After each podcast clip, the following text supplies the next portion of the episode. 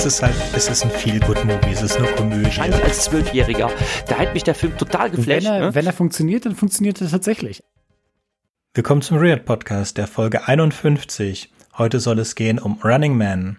Dazu haben wir uns eingeladen Lauritz vom Space Baby Podcast. Aber bevor wir anfangen, gibt es noch ein paar Nachreichungen zu unserer Jubiläumssendung. Die sind nämlich ein ganz klein wenig zu spät gekommen. Lieber Sönke, lieber Jürgen, hier ist Matthias vom Ketzer Podcast und ich gratuliere euch ganz herzlich zum 50. Rewrite Podcast. Beim Ketzer Podcast beschäftigen wir uns mit Non-Science Fiction, man könnte auch sagen Nonsense Fiction aus der Vergangenheit. Wir kritisieren Religionen und machen uns über dumme oder absurde Behauptungen ihrer Vertreter lustig. Typische Elemente sind der dumme Anruf, bei dem wir eine besonders absurde oder bemerkenswerte Aussage eines Religionsvertreters besprechen, zum Beispiel ein frommer Mensch kann nicht dumm sein, oder den Begriff des Diesseitsgrüffes. Typisch sind auch die Lesestunts mit unserem Lesestuntman Christian. Lesestunts deshalb, weil wir eben oft auch Bücher von religiösen Autorinnen wie Margot Kersmann besprechen.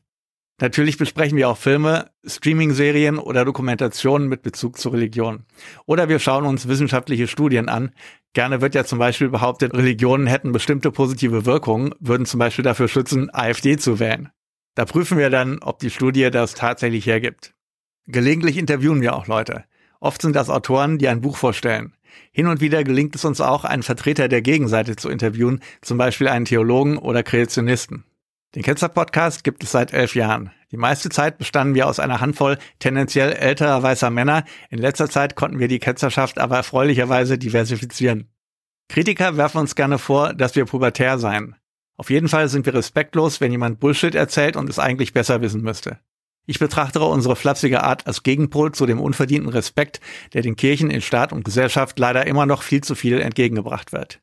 In den deutschen Medien können Kirchen- und Religionsvertreter mit schöner Regelmäßigkeit den größten Blödsinn von sich geben, ohne dass ihre Behauptungen hinterfragt werden. Mit dem Ketzer-Podcast wollen wir dem etwas entgegensetzen. Ja, hallo ihr zwei, hier ist der Stefan vom Hyperraum Podcast. Ich wollte euch nachträglich auch noch ganz herzlich zur 50. Folge gratulieren. Ich bin damals eingestiegen über die Tales from the Loop Folge und obwohl ihr da wirklich skandalös falsch liegt bei der Einschätzung von manchen Folgen, bin ich dann dabei geblieben. Ich muss echt sagen, was ihr an Menge und auch Qualität raushaut, finde ich mega beeindruckend. Ich lerne eigentlich in jeder Folge was Neues dazu. Mein Pile of Shame an ungelesenen Büchern wächst dank euch und ich bin mal gespannt, was ihr die nächsten Jahre da noch alles aus dem Hub zaubert. Ich habe natürlich auch noch einen kleinen Science-Fiction-Tipp für eure Hörerinnen und euch. Und zwar geht es um den Film Primer aus dem Jahr 2004, der in Eigenregie, Eigenproduktion und auch Editing von Shane Gareth für knapp 7000 US-Dollar realisiert wurde. In dem Film geht es um das Thema Zeitreisen. Schwieriges Thema, aber der Film schafft es, ähm, das Ganze wirklich so realistisch wie möglich anzugehen. Wir lernen zwei Ingenieure kennen, die in ihrer Garage durch Zufall Zeitreisemöglichkeit entdecken und verfolgen dann eine Handlung, die ja, sich damit auseinandersetzt, was Zeitreisen für Probleme verursachen, aber auch was die Macht, die Zeitreisen dann einzeln geben kann, für Auswirkungen haben kann. Ähm, Finde ich wirklich einen beeindruckenden Film unter anderem auch, weil ich ihn, glaube ich, zwei, drei Mal gesehen habe und da erstmal gar nichts verstanden habe. Man sollte sich auf jeden Fall im Internet nach dem ersten Mal ein bisschen einlesen und verschiedene Timelines zur Hilfe nehmen, zumindest wenn man eher einfach unterwegs ist wie ich. Aber für mich ähm, ein ganz besonderer Science-Fiction-Film und macht auf jeden Fall Spaß, den zu schauen. Jetzt fragt ihr euch natürlich alle, wer war nochmal der Boy, der diesen geilen Filmtipp für uns hat? Das ist Stefan vom Hyperraum Podcast und bei mir im Podcast geht's Überraschung um Sci-Fi, Fantasy, Comics, Bücher, Filme, Serien, Games, eigentlich alles, was mich so beschäftigt. Ich bin erst in Folge 5, also gerade mal 10% des Rewrite Podcast Wegs habe ich hinter mir und ich möchte in erster Linie die Sachen, die mir Spaß machen, besprechen, meine Meinung dazu kundtun und dann hoffentlich in den Dialog treten. Oftmals vielleicht nicht ganz faktensicher, aber dafür mit umso mehr Leidenschaft. Ich würde mich freuen, wenn ein paar Leute einschalten. Und ansonsten wünsche ich euch noch viel Spaß mit dem Rewrite-Podcast und den Jungs weiterhin viel Erfolg mit dem Format. Hallo Sönke. Hi Jürgen und natürlich auch ein Hallo ans Rewrite-Team. Alles, alles Liebe zum 50. Jubiläum. Bleibt so, wie ihr seid. Es ist immer wieder erfrischend, euch zuzuhören. Ich kann euch und den Hörerinnen und Hörern übrigens Stranger Things empfehlen. Eine Serie über eine Kleinstadt, wo vier Jungs und ein plötzlich mysteriös auftauchendes Mädchen im Mittelpunkt stehen. Ausgehend von der Suche nach einem der Freunde, der zu Beginn der ersten Staffel verschwindet, kommen die Kinder übernatürlichen Ereignissen und Geheimexperimenten der Regierung auf der Spur. Es gibt aktuell drei Staffeln und die vierte soll bis spätestens Ende des Jahres erscheinen. Meiner Meinung nach ist es ein Muss, diese Serie gesehen zu haben. Herzlich grüßt euch die Ines. Lauritz, magst du dich und dein Podcast-Projekt bitte mal vorstellen? Hi, äh, vielen Dank für die Einladung. Mein Name ist Lauritz und ich habe den Space Baby Podcast gestartet vor mh, hm, vielleicht 15 Folgen. Wir haben angefangen mit so Sci-Fi-Filmen über alternative Zukünfte. Das heißt über Zukünfte, Filme, die in einer fernen Zukunft spielen, die wir eigentlich schon eingeholt haben. Und jetzt mittlerweile sprechen wir wild über alle Filme aus der Sci-Fi-Landschaft. Hauptsache, es ist irgendwie bombastisch, interessant darüber zu sprechen. Mal ist es witziger, mal ist es irgendwie politischer. Die neueste Folge ist, dass ich einfach mit meinem Kumpel über die Star Wars Episode 2 rede. Also es ist sehr, sehr durcheinander. Hauptsache man hat Spaß an Sci-Fi-Filmen und äh, nimmt das Ganze nicht zu ernst. Wunderbar, und ihr seid noch nicht Teil von Audio Cortex. Das ist eine, eine von diesen Dingen, die im Corona-Stress bisher noch nicht verwirklicht wurden. Aber ich finde die Idee von einem Podcast-Netzwerk rund um Sci-Fi-Dinge cool. Running Man von 1987 mit Arnold Schwarzenegger. Lizenzrechtlich basiert er auf einem Roman von Stephen King, den Stephen King original veröffentlicht hat unter seinem Pseudonym Bachmann. Stephen King war Highschool-Lehrer für Englisch und hat nebenher geschrieben. Die familiäre Situation war sehr eingeschränkt, sehr klein. Er hat äh, in seinem Buch On Writing erzählt, dass er neben der Waschmaschine geschrieben hat. Und er hat einfach nichts veröffentlicht bekommen. Und auch seinen ersten Roman Carrie hat er eigentlich schon in die Mülltonne geschmissen, wo ihn seine Frau wieder rausgefischt hat und ihn davon überzeugt hat, ihn doch, das Manuskript doch einzusenden. Und dieses Manuskript wurde doch tatsächlich dann von einem Verlag angenommen, aber der Verlag hat gesagt, das ist eindeutig zu kurz. Und deswegen hat Stephen King noch ein paar zusätzliche fiktive Presseartikel in das Buch eingebaut und es ist eines seiner kürzesten Bücher. Allerdings hat er auch schon vor Carrie, Buch wurde 1974 veröffentlicht, auch vor Carrie hatte er schon Manuskripte eingereicht, die aber alle abgelehnt worden sind. Und Stephen King war sich, nachdem er dann relativ schnell berühmt geworden ist, nicht sicher, ob diese äh, Geschichten nicht doch vielleicht gut waren. Deswegen hat er diese Geschichten noch etwas überarbeitet und dann unter dem Pseudonym Bachmann veröffentlicht. Und das waren, also die ersten vier Bücher waren Rage von 77, The Long Walk von 79, Roadworks von 81 und The Running Man von 1982. Er hat danach auch noch weitere Bachmann-Bücher geschrieben, aber nach diesen ersten vier wurde er enttarnt. Das nächste geplante Bachmann-Buch, das auch erste, das er geschrieben hätte nach Carrie, wäre Misery gewesen. Bachmann-Bücher unterscheiden sich ein bisschen von Stephen King-Büchern, da wollen wir jetzt aber jetzt nicht großartig eingehen. Nun, der Legende nach, oder so wie Stephen King das in seiner äh, Autobiografie on Writing erzählt, hat er dieses Buch in einer Woche in einem Rausch geschrieben. Und er würde sich nicht daran erinnern, also ja, nicht in dem Art von Rausch, aber in einem Rausch. Es wäre nicht das einzige King-Buch, was dafür bekannt ist. Genau. Ich glaube, das kommt ein bisschen später. Da müssten wir aber nochmal bei äh, Bube, Dame, König, Gast nachfragen. Es gibt eine andere, eine andere Geschichte, die extrem ähnlich ist zu Running Man. Und zwar The Price of Peril von äh, Rob Checkley oder Robert Checkley. Allerdings, der, der, der Robert Checkley, ein europäischer Science-Fiction-Autor, sehr berühmt in Europa, aber weniger bekannt in der USA. Er hat diese Geschichte 1960 äh, veröffentlicht, eine Kurzgeschichte, 16 Seiten. Und er scheint wohl Stephen King äh, kontaktiert zu haben, weil King behauptet, er hätte diese Geschichte nicht gekannt. Und das ist ganz interessant, weil wir werden nachher darauf eingehen, nachdem Jürgen uns die Zusammenfassung des Films gegeben hat. Es gibt andere Werke vor dem Buch von King, die sehr viel ähnlicher sind, äh, und auch der Film, sind sehr viel ähnlicher der Kurzgeschichte als dem Buch. Aber damit wir das wirklich verstehen in aller Tiefe, Jürgen, hast du eine deiner wunderbaren Zusammenfassungen für uns? Eine meiner wunderbaren Zusammenfassungen. Ja, mir wurde für diese Podcast-Episode zugeteilt, dass ich die Zusammenfassung dieses Filmes machen soll. Running Man von 1987 ist auch nach heutiger Sicht könnte man das als einen sonderbar dystopischen Film bezeichnen.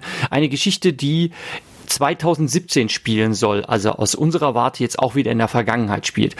Ähm, der Film ähm, erzählt also eine Geschichte, die 30 Jahre in der Zukunft liegen soll. 20 Jahre in der Zukunft soll es ein Erdbeben gegeben haben im Gebiet von Los Angeles. Und ähm, mit der Welt ist es auch ohnehin bergab gegangen. Wir haben Ressourcenmangel, wir haben einen Polizeistaat in den USA, die Demokratie ist quasi abgeschafft und Los Angeles ist zu einer Spielzone erklärt worden, wo zur Unterhaltung des Pöbels die Running Man Show durchgeführt wird. Das ist ein ja, Killerspiel, ein Menschenjagdspiel. Menschenjagd ist übrigens der deutsche Titel gewesen, unter dem Running Man in Deutschland veröffentlicht wurde. Und Ben Richards ist die Hauptfigur in diesem Film, verkörpert von Arnold Schwarzenegger, der ursprünglich ein Ordnungshüter in diesem Polizeistaat ist, der allerdings ähm, aufgrund von Gewissensbissen sich weigert, äh, auf protestierende Zivilbevölkerung zu schießen. Wegen dieser Gehorsamsverweigerung landet er im Gefängnis und ähm, er kommt dann nachher zu diesem Running Man Spiel, was nämlich die Funktion hat, dass äh, verurteilte Verbrecher eine zweite Chance kriegen, indem sie bei diesem Metal-Spiel mitmachen. Und ähm, so wird es ihnen in Aussicht gestellt, wenn sie die Spielarena, die in vier Zonen eingeteilt äh, ist, erfolgreich durchlaufen und alle Angreifer überleben, dann äh, werden sie von ihren von ihrer Schuld freigesprochen und können in Honolulu ein glückliches Leben führen.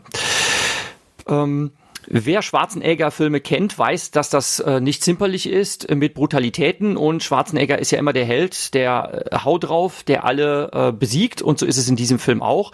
Seine sehr, sehr kruden Gegner, äh, die an comichafte Gladiatoren aus japanischen Filmen erinnern, mit auch sehr kruden Namen wie Sub-Zero, das ist ein ähm, Schlittschuhläufer, der eine der einen äh, Hockeyschläger hat, äh, wo eine Rasierklinge dran ist, ähm, oder Bassor, der mit dem Motorrad ankommt und eine Kettensäge dabei hat als Waffe. Also solche Gestalten stürmen auf ihn ein und die streckt er allerdings nacheinander nieder. Und ähm, dann schafft er in dieser Arena auch noch Anschluss an einer Widerstandsgruppe zu finden. Er steigt also aus diesem Spiel aus, äh, verschwindet vom Spielfeld und stürmt dann am Ende des Films die Show ähm, das Ganze ist wie eine große ähm, ja, Live-Show äh, aufgemacht als Riesen-Happening mit einem Showmoderator, der mit Live-Kameras äh, schalte, äh, die ganzen Kämpfe beobachtet und die Zuschauer werden dann auch gefragt, ähm, äh, wie sie wetten auf den Ausgang, ob der nächste Gladiator in Deutsch werden die übrigens Blutjäger genannt, ähm, dann abschneiden wird, ob er jetzt äh, Richards zur Strecke bringen wird oder nicht. Auf jeden Fall stürmen die zum Schluss diese Show. Auch Sicherheitskräfte können das nicht aufhalten. Es gibt sogar äh, Kollateralschäden. Das fliehende Publikum wird zum Teil auch äh, niedergeschossen. Ein bisschen Schwund ist immer. Und zum Schluss wird ähm, der böse, böse Showmaster in den Raketenschlitten gesetzt, ähm, mit dem Richards zuvor in die Spielarena geschossen wurde. Und mit diesem Raketenschlitten rauscht er halt auch nieder ähm, und crasht dann am Ende äh, des Tunnels in ein Plakat mit seiner eigenen fies grinsenden Visage und dann explodiert das Ganze auch noch, warum weiß man nicht, äh, und dann ist der Film vorbei, Happy End. Das so als Kurzzusammenfassung. Mhm. Warum weiß man nicht, ist so der Untertitel von Running Man. so, Lauritz, du hast dich, während ähm, Jürgen und ich haben noch nie so viel vorbereitet für eine Episode. Ja, wir haben zwei Kurzgeschichten gelesen, einen Roman, drei Filme geschaut äh, und einen Haufen äh, Hintergrundmaterial gesichtet. Was wir nicht getan haben und was du für uns gemacht hast, du hast dir die Produktion ein bisschen angeguckt. Denn immer wenn irgendwas in diese Richtung gekommen ist, habe ich abgeschaltet, damit ich mich jetzt von dir überraschen lassen kann. Future Laurizia. Wenige Stunden nachdem wir die Episode aufgenommen haben, erreichte uns die Meldung, dass Paramount Pictures plant, äh, Bachmanns Buch neu zu verfilmen, mit Edgar Wright als Regisseur. Ziemlich spannende Wahl. Wenn das zustande kommt, könnte es eine coole Abwechslung sein. Wright ist normalerweise bekannt durch Projekte wie Hot Fuzz, Scott Pilgrim, Baby Driver, aber experimentiert auch gerade ein bisschen mehr und bringt Ende des Jahres hoffentlich endlich Last Night in Soho raus, äh, sein neuer Film, der eher so in Richtung Horror-Drama geht. Ich glaube, er könnte eine coole Wahl sein für die Kombination aus Sci-Fi und Satire. Und es wird gesagt, dass das eher am der Buchvorlage dran liegen soll, obwohl ich auch glaube, dass Wright nicht so ein Typ ist, der sich komplett krass an Vorlagen hält, wenn er eine Adaption plant. Ich bin gespannt, was daraus wird. Hoffentlich kommt es zustande. So viel von Future Lauritz. Viel Spaß beim Rest der Episode. Bye.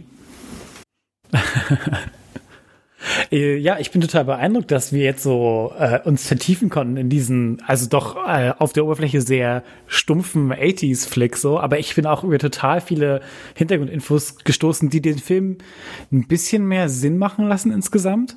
Ich fange vielleicht am besten damit an, was ich gehört habe, beziehungsweise lesen konnte über diversen so Hintergrundartikeln. Die meisten davon sind entstanden, als der Film sein 30-jähriges Jubiläum gefeiert hat, 2017.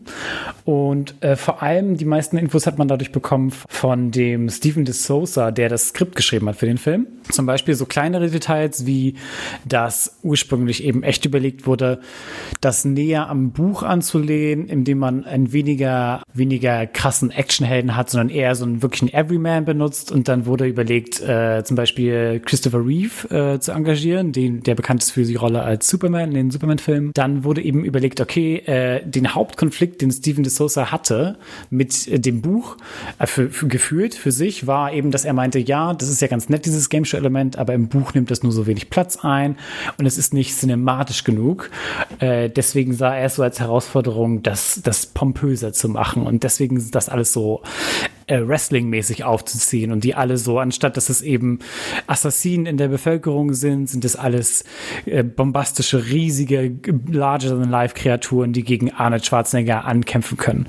Und das Skript wurde in vielen, so auf vielen Ebenen eben um Arnie herum geschrieben als um das Buch, weswegen dann eben er auch zu einem, also Ben Richards immer mehr zu einem äh, Action-Hühnen geworden ist. Mhm. Und dazu ging das Skript eben auch durch die Hände von, von ich glaube, mindestens vier verschiedenen Regisseuren.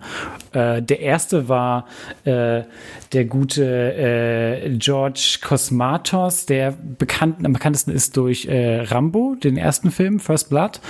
Äh, und der sehr viel mehr so in die Richtung Dystopie gehen wollte mit dem ganzen, mit der ganzen äh, Buchvorlage und deswegen so ein Szenario hatte mit, es gibt so Gefangenentransporte, es gibt finstere Konzentrationslager, es gibt ein Prozent der Bevölkerung, die äh, behütet leben in riesigen Biodomen und äh, Maria, die, die Love Interest von, von Ben Richards, die sollte auch viel mehr eine Revolutionärin sein, die Richards die Augen öffnet. Äh, also ein sehr viel, also zumindest in dem, in diesem Actionfilm sehr viel politischer, so wie auch Rambo ja ein politischer Action Actionfilm ist. Dann wurde zwischendurch überlegt, das Ganze so ein bisschen aufzuziehen wie ähm, Truman Show, genau, wie die Truman Show soll das aufgezogen werden. Der, der gute Ferdinand Fairfax heißt, das ist so ein britischer Regisseur gewesen, der hier nicht so bekannt ist und der international, aber der hatte dann die, abstruse Idee, okay, lasst uns das machen wie die Truman Show, also wie die Truman Show später gemacht wurde, und zwar als echte Show, wo die Leute das als Übertragung gucken würden, diese Events, mit so satirischen Elementen wie einer äh, Tee-Lady, die Tee bringt und dann alle Verfolgenden und Richards stoppen und machen eine kurze Teepause zusammen. Der wurde jedenfalls sehr schnell wieder rausgeworfen mit seinen Ideen. Und äh, dann sind sie bei Andy Davis gelandet, der eben später ähm, durch The Fugitive äh, bekannt werden sollte. Aber der ist nach drei Tagen Dreh äh, schon acht Millionen über dem Budget gewesen und wurde dann achtkantig rausgeworfen. Und es gab Gerüchte, dass es daran liegen würde, dass es Arnold wollte. Aber dann hat Arnold wiederum gesagt, dass es nicht seine Schuld ist, sondern die Produzenten. Und es vor allem eben Missmanagement auf den Seiten der Produzenten war. Jedenfalls hat der Film sehr, sehr viele Stimmen gehabt, die er da durchgegangen ist. Und ist dann gelandet bei Michael Glazer der eben bekannt ist durch seine Rolle als äh, Starsky in Starsky Hutch und dann so auch TV-Regisseur war und der größtenteils einfach engagiert wurde, weil er jemand ist, der den Film so als Handwerksmann zu Ende bringen würde, ohne große Starallüren, ohne irgendwelche neuen Forderungen. Und ich finde, das erklärt auch dann ziemlich so, welche Form der Film genommen wird. Viele Stimmen, aber letzten Endes durchgeführt von jemandem, der dann irgendwie alles bündeln musste, auf eine, auf eine sozusagen handwerkliche Art.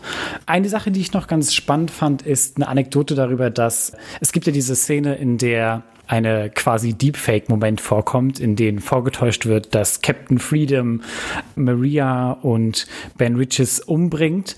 Und diese Szene war ursprünglich gedacht als so eine Art kleiner Twist, in dem das auch wir als Zuschauer nicht wissen, dass es nicht echt ist und dann erst diese brutale Szene sehen und dann herausfinden und dann quasi geschnitten wird zu Maria und Richards, die das auch auf dem Screen sehen und selber darüber so äh, geschockt sind, dass das gerade da gezeigt wird. Äh, und dann, dass alle gemeinsam erfahren, hey, das ist fake. Äh, das haben sie getestet mit Test-Screenings und es gab das Problem, dass erstens die Technologie noch nicht ganz so weit war und das noch nicht, dass quasi die Effekte noch nicht so fertig waren für den Film und das Publikum noch nicht so ganz an den Gedanken von so einer Art von Fake-Technologie gewöhnt war, dass eben wohl ungefähr zwei Prozent der Leute, die im Publikum saßen, das einfach nicht für realistisch hielten oder nicht verstanden haben, wie das passieren soll, dass man das für echt hält und die Produzenten Muffensausen bekommen haben und das Ganze eben zu einer Szene gemacht haben, die nicht ganz so viel, finde ich, nicht ganz so viel Charme hat, nicht so ganz so das ausnutzt, dieses Element von einer überraschenden Szene, von diesem gefakten, von der gefakten Realität.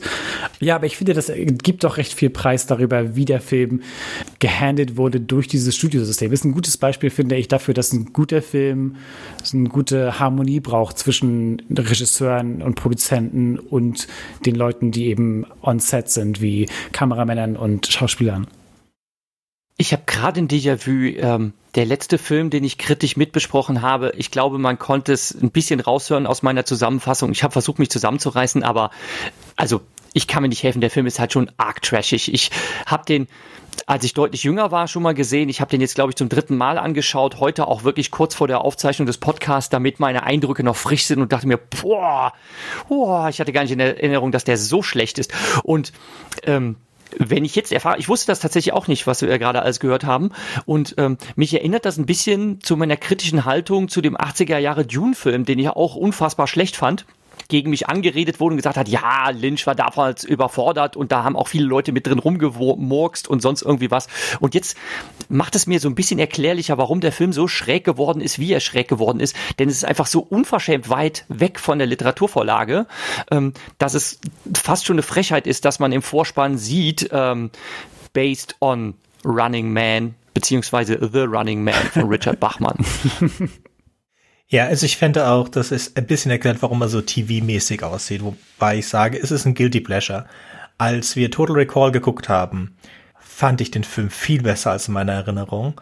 Also meine Erinnerungen waren Running Man und Total Recall so beide ziemlich geil, aber ich habe die gesehen zu einer Zeit, wo ich sie hätte nicht sehen dürfen oder nicht sehen sollen, und zwar auf VHS. Und im, im, im, im Zusammenhang mit unserer Recherche für die beiden Folgen habe ich natürlich den, die Dinge in HD geguckt. Und in HD ist, ist es ganz anders. Also der Total Recall, ja, der gewinnt auch da, da, dadurch, dass du ihn also viel besser siehst als auf einer billigen VHS.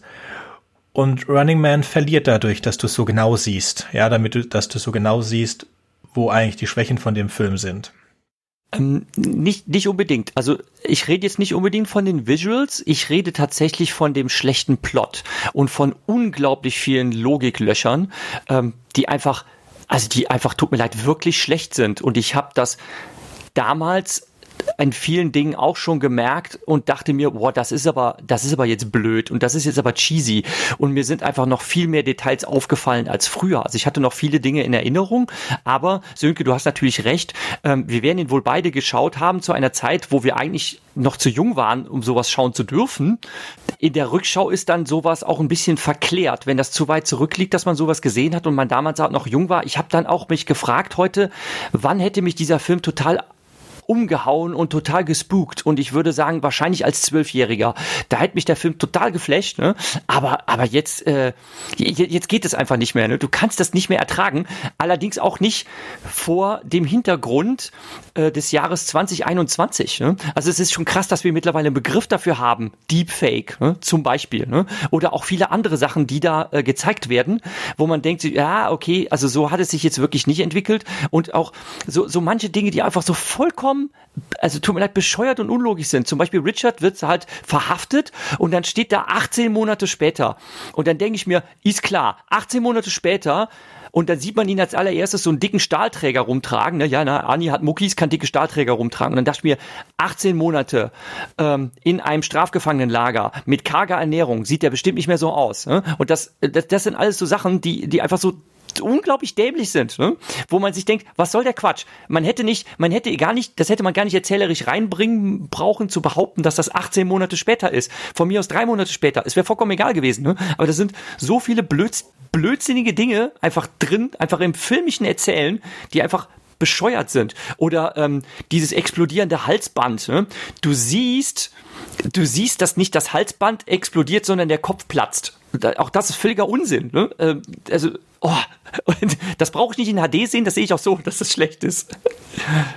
Aber ich glaube auch, dass der Film dass der Film die Stärke hat, dass wenn er, wenn er funktioniert, dann funktioniert er tatsächlich. Also wenn, ja, ich, hab, ich musste das denken, als ich äh, den vor zwei, drei Tagen nochmal gesehen habe und äh, dann die letzten Szenen kamen, wo sie quasi diese Pseudo-Rebellion haben und dann haut die Musik nochmal rein und die, äh, also die wirklich auch unterhaltsam ist und dann äh, zeigen sie die Dancer nochmal und dann darf der ähm, Schauspieler, Killian spielt, nochmal zeigen, wie over the top er ist und du siehst jemanden wie Captain Freedom nochmal richtig schön halt rumalbern. Und dann funktioniert es für einen Moment und du verzeihst, glaube ich, auch viel dieser, naja, eben Logiksprünge, die da wirklich drin sind. Es ist halt, es ist ein Feel-Good-Movie, es ist nur Komödie. Und sie hat auch dieses Happy End, was für diese Geschichte eigentlich relativ ungewöhnlich ist, wozu wir später kommen werden.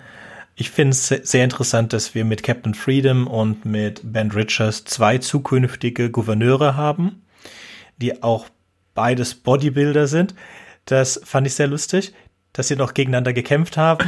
Captain Freedom auch. Captain Freedom ist Gouverneur gewesen von äh, Massachusetts, glaube ich. Aber er war Gouverneur. Ist, ist in der Wikipedia steht es und wir haben das äh, auch verlinkt. äh, und Arnie war ja Gouverneur von Kalifornien. Also ja, und die kämpfen dann auch noch gegeneinander und Genau, das, genau, genau, das, das werde ich in die Fun Facts aufnehmen. Ich habe ähm, also das möchte ich jetzt hier mal anpreisen. Ähm, ich habe eine sehr, sehr schmucke Infografik gestaltet, die eine Synopse der literarischen Vorlagen und der, der, drei, der drei daraus entstandenen Filme gegenüberstellt. Und äh, am Ende stehen dann immer Fun Facts zu den Filmen. Und da zwei Gouverneure am US-amerikanischen Staaten daraus hervorgegangen sind, das ist natürlich schon ein putziges Fun Fact. So wie äh, die anderen Filme, über die wir noch reden werden, äh, auch eine ganz tolle, äh, grandiose Besetzung zum Teil hatten. Also am besten mochte ich den Showmoderator, ja, der auch von einem echten Showmoderator gespielt wurde äh, und der total over the top war. Also gleich, wenn er das erste Mal auftritt, kommt er in das, das Gebäude rein und dann ist das so ein alter Opa, der den Boden wischt und der rennt äh, in den rennt er aus Versehen rein. Ja, und dann entschuldigt er sich und er sagt, es tut mir so leid, es tut mir so leid, Herr Killian, es tut mir so leid. Alles okay, alles okay, mach dir keine Sorgen. Auch so onkelhaft und sobald er um die Ecke ist, wenn ich den morgen noch sehe, dann verlierst du deinen Job. Ja, so auf die Art. Es ist schon extrem hart. Aber genau auf die Spitze gebracht, was eben so die Gerüchte sind über die meisten ne, äh, äh, Herz, herzensguten Showmaster, die äh, in der Lage sind, die Crowd zu, zu charmen und so, aber eigentlich äh, hinter den Kulissen nur noch am Rauchen sind und Leute hassen und am besten in Ruhe gelassen werden wollen. Ja, es ist auch das, die Performance, die mir am besten gefällt. Ich fand ihn auch von seiner Gestik her toll, dass er immer den kleinen Finger abspreizt äh, von der linken Hand und so weiter. Also er hat einfach in, in unglaublich vielen Details etwas so herzerwärmend Unsympathisches. Man sieht ihn und denkt sich sofort, oh mein Gott, ich hasse dich. Ne? Ich kann dich überhaupt nicht leiden. Und dann ist es umso verstörender, dieses frenetische Publikum zu sehen, was ihn so dermaßen abfeiert. Ne?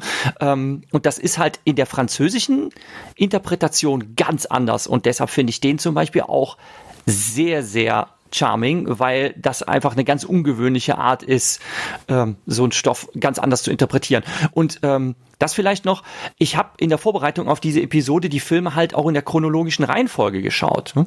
Ähm, ich habe die Kurzgeschichte gelesen, äh, also eine der beiden Kurzgeschichten, die hauptsächlich dafür verantwortlich ist, Price of Peril, der Name ist schon gefallen, die Geschichte ist von 58 gewesen. Dann habe ich das Millionenspiel geschaut, der ist von 1970 gewesen.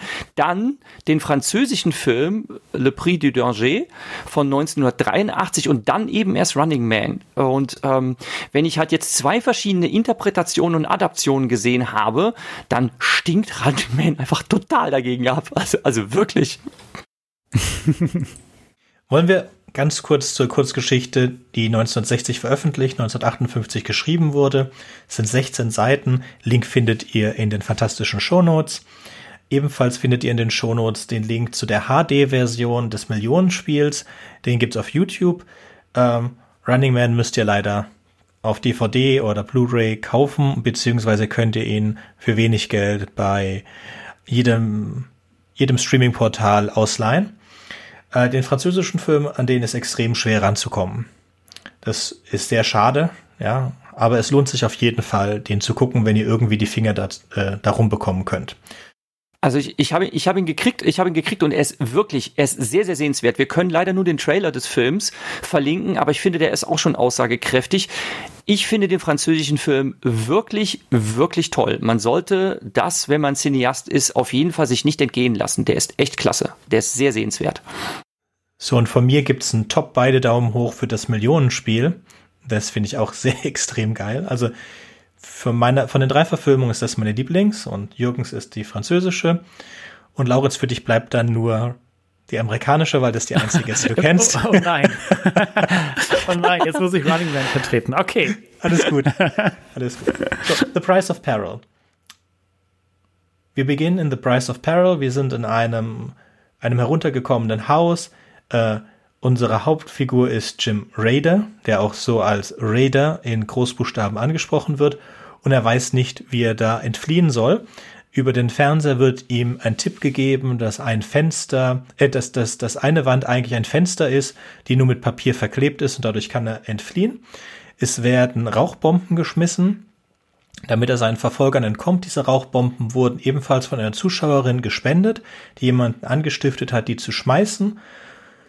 Raider, was eigentlich eine Ver Verklamsulierung von Reader sein soll, so wir sollen uns in James Raider hineinversetzen, ist, ist auf der Flucht und stümpert sich da äh, dem Ende entgegen, ja. Und dann gibt's in, in Rücksprüngen wird erklärt, wie er eigentlich dazu gekommen ist. Also er hat, er ist ein Geldproblem, ja, es ist, ist hohe Arbeitslosigkeit und er hat angefangen mit einer Show, in der man ähm, 1000 Dollar, 1000 US-Dollar gewinnen konnte. Das war eine Autoshow, in dem es darum ging, als einer der ersten halt durch einen ziemlich brutalen Hindernusskurs zu kommen. Dann wurde er in Emergency gebracht. Emergency werden die Leute in eine Situation gebracht, in der sie betäubt werden und dann irgendwo aufwachen und überleben müssen. Dafür hat er 3000 Dollar bekommen. Der letzte Kandidat ist in einem U-Boot aufgewacht und ist da gestorben. Er wacht auf in einem Flugzeug und schafft es, dieses Flugzeug zu landen. Als nächstes für 10.000 Dollar fliegt er nach Spanien um Mr. Torero und tötet einen Stier und das klappt auch noch. Und dann kommt er für 22.000 Dollar zu Underwater Perils, wo er dann einen Schatz sucht und sich gegen die anderen Schatzsucher verteidigen muss und gegen alle möglichen Fallen. Und der Schatz, den er da findet, ist eigentlich ein Stückchen Seife, und das ist der Werbepartner von, von diesem Unterwasserspiel, aber er kriegt dann diese 22.000 US-Dollar und geht in dieses letzte Spiel über. In diesem letzten Spiel geht es um sein Leben. Er muss eine gewisse Zeit, äh, sieben Tage, sieben Tage entkommen einigen Jägern, die ihn jagen und töten wollen. Ihm wird geholfen von einer der Produzentinnen. Eine, eine Frau nimmt ihm ein Auto mit eine sogenannte Samariterin, die anderen Leute, der angerufen hat und ihm gesagt hat, das mit dem Fenster, die Rauchbomben, die geschmissen wurden, sind sogenannte Samariter, die ihm helfen dürfen. Und weil er nicht so gut performt, schickt die Produktion eine, Pro eine Produktionsassistentin, die im Auto dann ein bisschen rausbringt in ein Gebiet, wo mehr reiche Leute leben und die mögen ihn alle nicht und die wollen eigentlich nur, dass er verschwindet und die äh, helfen den Gangstern. Und am Ende landet er auf einem Friedhof in einem Grab und Sekunden bevor er getötet wird, geht's durchs, durchs Fernsehen durch, dass er gewonnen hat und es ist vorbei. Und aufgrund dieses, dieses Stresses wird er verrückt. Und diese Ansage, dass er verrückt geworden ist und dass aber alles getan wird, um ihn wieder normal zu bekommen, beendet die Kurzgeschichte. Das ist wichtig, weil in den späteren Filmen werden Teile davon wiederverwendet. Deswegen habe ich das jetzt so detailliert gemacht. Dann Jürgen, möchtest du das Millionenspiel kurz machen? Deutschland hat tatsächlich sich als erstes dieses Stoffs angenommen und zwar 1970 einen Fernsehfilm produziert und ähm, wirklich sehr nah an der Literaturvorlage diese diesen Text von Robert Shackley umgesetzt. Es gibt eine Game Show, in der ein recht unauffälliger Kerl ähm, er trägt den Namen Bernhard Lotz, also ist ja ein deutscher Film, spielt in Deutschland, ähm, bei diesem Millionenspiel teilnimmt. Es geht darum, dass er eine Woche überleben soll. Er wird gejagt von der Köhler-Bande. Das sind äh, drei Personen. Angeführt von Köhler, gespielt von Dieter Hallervorden. Das ist schon der erste Knaller. Ähm, wer ihn kennt, weiß, dass das eigentlich ein Komiker oder modern würde man sagen Comedian ist. Und äh, der spielt da einen Ganoven und er hat zwei Ganoven-Kumpane, Hänsel und Witte heißen die. Und ähm, die sind bewaffnet und jagen ähm, Lots äh, kreuz und quer durchs Land. Und das ist eben das, was schon ziemlich schräg ist. Also da findet eine Menschenjagd statt äh, in der Öffentlichkeit, äh, inmitten der Zivilbevölkerung. Da wird geschossen und keiner scheint sich dran zu stören. Also das ist irgendwie schon sehr, sehr, sehr seltsam. Es könnte natürlich zu einem Haufen Kollateralschaden kommen, aber das kümmert eigentlich niemand, denn das Ganze ist ein großes TV-Ereignis. Ähm, Lotz erhält auch gelegentlich Hilfe von Samaritern. Das mit den Rauchbomben, was Sönke eben beschrieben hat, äh, genau das kommt zum Beispiel auch drin vor, dass äh, Lotz in, sich in einer Wohnung äh, eingekesselt äh, fühlt und dann ein Anrufer ihm verrät, dass er zu, äh, zuvor zufälligerweise in dieser Wohnung gelebt hat und dass es da eine Pappwand gibt, durch die er dann türmen kann übers Dach. Äh, das ist drin enthalten. Ähm, es ist auch enthalten, äh, dass ihm, äh, wo es wirklich brenzlig wird, eine Frau zu Hilfe eilt äh, und ihm die Wagentür öffnet und er springt dann ins Auto und fährt davon. Da weicht es ein bisschen ab von der Literaturvorlage, denn tatsächlich ist das ein lustiger Twist in The Price of Peril. Ähm, diese Frau, die ihn ähm, gerettet hast, ist nicht irgendwer, sondern äh, sie erklärt dem Hör Freundchen, du bist eine totale Niete und du verdirbst uns die ganze Show und äh, deine Verfolger haben dich nur deshalb nicht niedergestreckt, äh, weil die Show nicht so schnell vorbei sein soll, aber jetzt reiß ich mal ein bisschen zusammen. Das ist im Film etwas anders.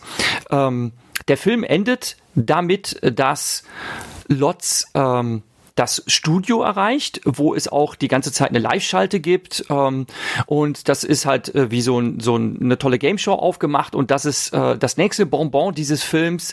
Der Showmaster Thilo Uhlenkorst wird gespielt von niemandem geringeren als Dieter Thomas Heck. Und das ist natürlich auch ein Knaller, weil der einfach ein richtig professioneller Showmaster ist.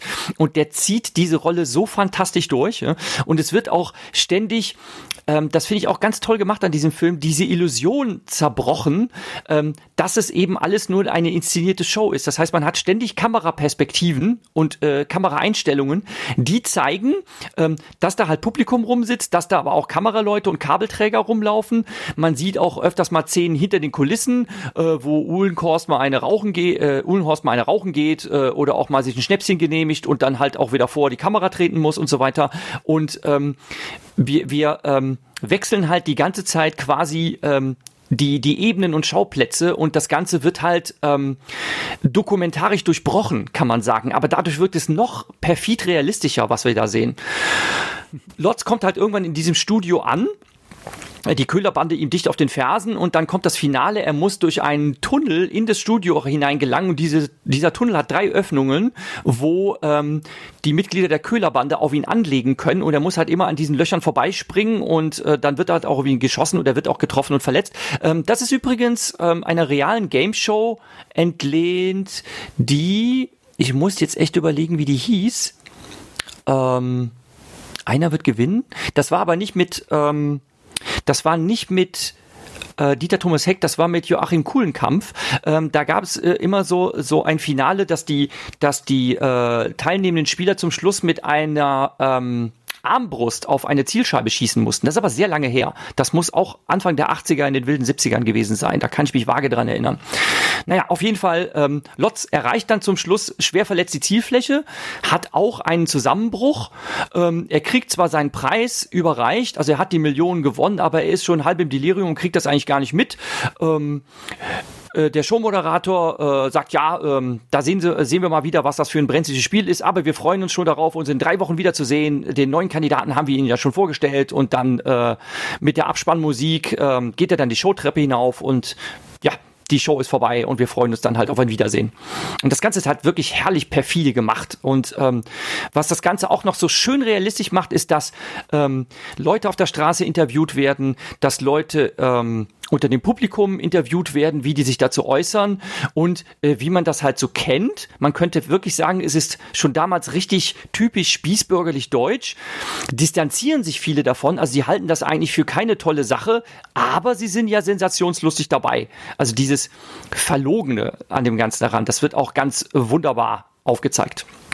Weiterhin wird es unterbrochen von ein paar Werbespots, die auch sehr toll sind. Alle diese Werbespots kommen von dem Hauptsponsor, äh, der Stabil Elite, des Stabil Elite Konzerns, also der Stabil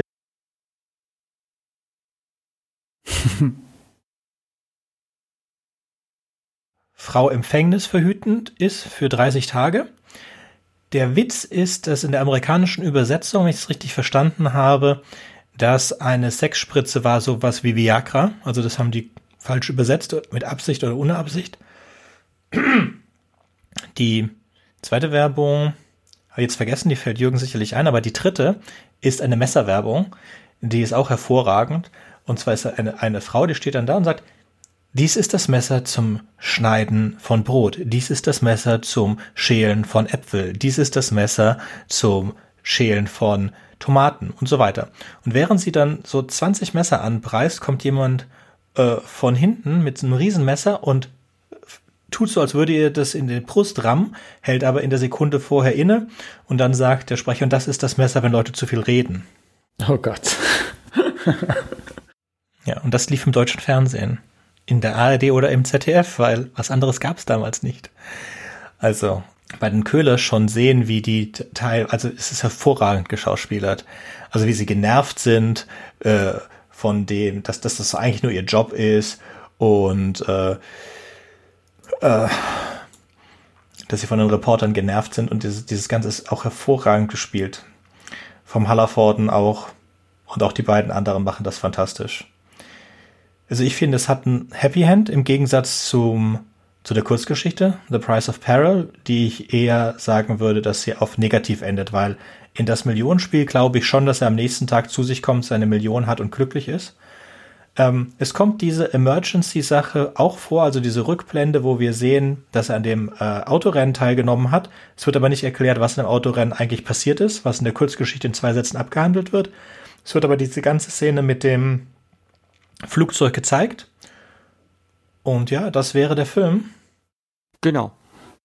Dann könnten wir über, äh, wir sollten jetzt Vielleicht noch kurz die Unterschiede zu dem Buch. Ja? Das also, wir sind jetzt 1970, 1982 äh, veröffentlicht Richard Bachmann alias oder aka Stephen King Running Man zu Deutsch Menschenjagd. Das Buch ist ein bisschen mehr als 300 Seiten lang und es, äh, es gibt hier nicht die Möglichkeit zu gewinnen, wirklich. Anders wie in dem, in dem Fernsehfilm und der Kurzgeschichte geht die Jagd über 30 Tage. Es hat niemand länger als acht Tage überlebt und der Gejagte wird per Stunde bezahlt. Wir leben in einer Welt, die am Ende ist. Es, es gibt extreme Umweltverschmutzung, es gibt extreme Arbeitslosigkeit. Es ist sogar, wir erfahren im Laufe des Buches, dass die reichen Menschen, die mit Neudollar bezahlen, sich Atemfilter für die Nase leisten können und das haben die Menschen, die von Sozialversicherungen und Altdollern leben müssen, überhaupt nicht. Ein, ein Altdollar ist nur etwa ein Viertel eines Neudollars wert. Und unser Held ebenfalls, Ben Richards, hat sich wohl äh, mit seinem Arbeitgeber angelegt und ist auf eine schwarze Liste gekommen. Und sie haben ein kleines Kind, 18 Monate alt, und das hat hohes Fieber und seine Frau muss sich prostituieren, weil sie sonst keine anderen Möglichkeit sieht, an Geld heranzukommen. Und er ist so verzweifelt am Anfang des Buches, dass er sagt, okay, ich lasse es jetzt sein, ich gehe zu den, zu der, zu der TV-Produzenten und äh, bewerbe mich um eines der Spiele. Und zwar ist es so, dass in jedem Fern, jedem, jedem Haushalt muss es ein sogenanntes Freebie geben. Und es wird aber hin, darauf hingewiesen, dass es wenigstens so weit noch nicht ist, dass die Freebies auch angeschaltet sein müssen. Theoretisch könntest du die Freebies ausschalten, aber praktisch macht das niemand, weil es sonst nichts gibt. Es ist also komplett Brot und Spiele. So Ben Richards äh, verlässt seine Frau und seine Tochter weiß, dass er nicht mehr zurückkommen wird, weil er, er, er will zu diesem Spielen gehen, die ihm das Leben kosten können. Er weiß natürlich nicht, dass das, er weiß noch nicht, dass das Running Man sein wird, aber er hofft schon auf irgendetwas, wo er ein bisschen Geld bekommt. Er wird dann mehrere Tage durchgetestet, ja, wird äh, physisch, äh, psychisch, psychologisch durchgetestet, bevor dann entschieden wird, für welches Spiel er, er geeignet ist. Die Spiele, die es da gibt, sind zum Beispiel, kann man auf einem Laufband, wenn man Herzbeschwerden hat, kann man auf einem Laufband laufen und Fragen zu seinem Fachgebiet beantworten, bis man einen Herzanfakt bekommt. Und wenn man eine Frage falsch beantwortet, werden einem 500 Dollar abgezogen. Für alle fünf Minuten, die man drauf bleibt, kriegt man 100 Dollar und so weiter. So ist also hohe Wahrscheinlichkeit, dass man mit weniger rauskommt, als man reingekommen ist. Das Premierspiel ist wie gesagt dieser Running Man, wo mehrere Kandidaten 30 Tage rausgeschickt werden. Sie bekommen für jede Stunde 100 Dollar. Für jeden Polizisten, den sie töten, bekommen sie Geld. Sie müssen nur zweimal 10 Minuten Video pro Tag an den an die TV-Produktionsfirma schicken, so dass diese Videos ausgestrahlt werden können in der täglichen Show. Und Ben Richards findet natürlich relativ schnell raus, dass das auch der Trick ist, wie sie wissen, wo er ist. Ja, er kann sich im ganzen Land, eigentlich kann er sich auf der ganzen Welt bewegen, aber er hat ja immer die Absendestempel von den zwei Videos. Ja, ich übernehme dann mal. Was ähm, nicht ganz im Sinne der Macher äh, dieser Game Show äh, passiert ist, dass alle Ben Richards als ihren großen erklärten Feind ansehen, denn er ist äh, extra über manipuliertes äh, Material, also gefakte Fotos, ähm, Lügen, die über ihn verbreitet wurden, ist er quasi zum Feind der Nation erklärt worden. Man möchte, dass alle ihn hassen und ähm, demzufolge soll das Feeling des Gejagten auch äh, verstärkt werden, weil auch die gesamte Bevölkerung angeheizt wird, diese Jagd zu unterstützen, denn es gibt auch äh, Ver äh, Verräterprämien sozusagen. Ähm, trotzdem findet er Unterstützung. Ähm, und zwar bei denen, die auch ganz unten angekommen sind in der Gesellschaft und sowieso nichts zu verlieren haben. Er schafft es, ähm, längere Zeit unterzutauchen, äh, mehrmals den Ort zu wechseln, er kriegt Unterstützung dabei, seine Videos zuzusenden über ähm, eine Zwischenstation, dass man also nicht die Poststempel zurückverfolgen kann. Und das geht eine ganze Weile lang gut bis er dann schließlich doch auffliegt und doch verraten wird. Äh, und dann spitzt sich das Ganze sehr, sehr zu, was schon viel früher hätte passieren können. Also Verfolgungsjagden, äh, die Schlinge zieht sich zu um ihn und er schafft es dann, ähm, da kann man dem Roman erst mal vorwerfen, ein bisschen unrealistisch zu sein, aber das klärt sich dann tatsächlich noch auf. Ähm, er schafft es dann, ein Flugzeug zu kapern über eine Geiselnahme und an Bord dieses Flugzeugs erfährt er dann, dass man diese Aktion tatsächlich zugelassen hat. Ähm, man wusste, dass er eigentlich ähm, durch einen äh, lahmen Betrug, dass er angeblich einen Sprengkörper umgebunden haben soll, ähm, sich dieses Flugzeug erpressen konnte. Also man hat die ganze Zeit gewusst, dass das eine Lüge ist, dass das nicht funktionieren würde. Aber man hat ihn einfach diese Nummer durchziehen lassen, denn jetzt äh, an Bord des Flugzeugs wird ihm ein ungewöhnliches Angebot gemacht. Es wird ihm gesagt, ähm, hey Junge, du hast dich so clever angestellt, du bist so bemerkenswert, das hatten wir ja bisher noch nie und willst du nicht die Seiten wechseln und willst du als neuer Topjäger bei der Running Man Show anheuern? Denn das verraten wir dir jetzt mal so nebenbei. Äh, deine Familie ist übrigens tot. Deine Frau wurde ähm, erstochen und dein Kind lebt auch nicht mehr und demzufolge hast du eh nichts mehr, wofür es dich zu kämpfen lohnt. Und Richards ist dann erstmal natürlich sehr schockiert über diese Neuigkeit und es brütet in ihm und er scheint im ersten Moment tatsächlich dieses Angebot anzunehmen, weil er sagt, er hat, äh, weil er erkennt, er hat sich sowieso nie um irgendetwas gekümmert, ähm, außer um seine Familie. Jetzt ist die Familie weg und jetzt braucht er wirklich nur noch an sich selbst zu denken und ähm, die Welt ist eh total am Ende und er kann einfach nur noch zusehen, dass er sich wirklich selbst das Leben schön macht. Ähm, und dann kippt es allerdings um er ähm, entschließt sich spontan, man könnte auch sagen, aus dem Affekt anders und ähm, streckt einfach alle an Bord dieses Flugzeugs nieder, inklusive des Pilotenteams und schafft dann mit Hilfe des Autopiloten dieses Jets dieses Flugzeug mit gezeigtem Stinkefinger genau in das Hochhaus zu rammen, wo der Sitz der TV-Sendeanstalt ist. Und das ist so wirklich die Showdown-Sekunde, ähm, dass äh, der böse ähm, TV-Konzernchef, der in seinem äh, Prunkbüro sitzt ähm, mit einer komplett äh, verglasten Front, ähm, diesen Jet auf sich zufliegen sieht und sie sich Auge in Auge sehen und Richards ihm den Stinkefinger zeigt in dem Moment, wo das Flugzeug crasht.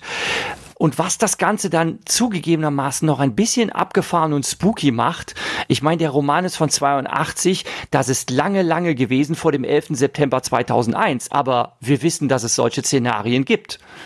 Ebenfalls wird das erste Mal zwar nicht besonders überzeugend, aber es wird dieses Deepfake ähm, thematisiert. Er erfährt von einer Gruppe von Jugendlichen, die sich illegalerweise zu Wissen Zugang verschaffen, indem sie eine Bibliothekskarte geklaut haben und in der Bibliothek Sachen lernen, ja, was sie eigentlich nicht dürften, weil das nur reiche Menschen dürfen. Die erzählen ihm ein bisschen was über Umweltverschmutzung und wie schlimm die Welt doch alles ist und diese Sachen bringt er dann in seinen Videos unter und das wird dann halt alles herausgeschnitten, beziehungsweise die Tonspur wird runtergedreht, sodass man das nicht hören kann. Und das ist dann die erste Geschichte, ähm, in der das vorkommt. Es kommt dann ja später in dem äh, Film mit Arnold Schwarzenegger vor. Ebenfalls kommt dieses Angebot, die Seiten zu wechseln, auch in dem Arnold Schwarzenegger Film vor. Wenn jemanden vorkommt, dass das jetzt extrem dunkel ist, dann muss man sagen, das ist ein typischer Bachmann. Es ist sogar der prototypische Bachmann. Bachmann-Bücher sind extrem negativ. Und zwar, weil sie sehr wahrscheinlich von einem sehr jungen, sehr wütenden Mann geschrieben worden sind. Ich fand ihn gut. Also ich habe ähm, lange The Running Man irgendwie außen vor gelassen, weil ich zugegebenermaßen sage, so Stephen King, meh. Ne? Aber aus Anlass dieser Podcast-Episode habe ich mir diesen Roman in Druckbetankung per Hörbuch reingezogen und ich muss sagen, der ist echt gute Unterhaltung, der hat mir echt gefallen. Mhm. Du kannst dir dann auch The Long Walk geben. Das sind zusammen meiner Meinung nach die beiden besten Bachmann-Bücher und damit auch zwei der besten Science-Fiction-Bücher der 80er Jahre. Running Man ist noch stärker als The Long Walk. Von den anderen zwei gibt es Rage nicht mehr, weil es da um ein, ähm, ein, ein School-Shooting geht. Und äh, Stephen King hat den, den, den erneuten Druck untersagt. Mhm. Nachvollziehbarerweise würde ich mal sagen. Es sind alle Bachmann-Bücher, damit meine ich, die ersten vier Bücher sind Wutbücher, wo man wirklich sieht, dass da ein, ein, Mensch unzufrieden ist mit der Welt und denkt, dass die Welt zu, zugrunde geht. Ich kann mir auch vorstellen, dass sie deswegen nicht genommen worden sind. Ich ähm, bin großer King-Fan gewesen als Teenager und kenne dadurch sehr viele von den King-Büchern, nur ein paar von den Bachmann-Büchern und weiß ungefähr, worum sie gehen. Aber was ich da raushöre, haben die sehr häufig eine sehr unreife, finstere Spur mit drin, die ähm, die zu so extremen Themen neigt, aber nicht ganz was weiß darüber auszusagen. Vor allem über Rage habe ich eben sehr schlechte Dinge gehört, dass er sehr, sehr schlecht mit der ganzen Situation umgeht und dass diese Art von, wie, wie er diese Gewaltfantasie da auslebt, äh, wohl auch eben Amokläufer inspiriert haben soll, zum Teil, und deswegen jetzt nicht mehr gedruckt wird. Wir können dir diese beiden Bücher wirklich warm empfehlen. Es ist jetzt, jetzt weißt du es natürlich, es ist natürlich noch viel stärker, wenn du es nicht weißt. Also es ist ein sehr geradliniges Buch.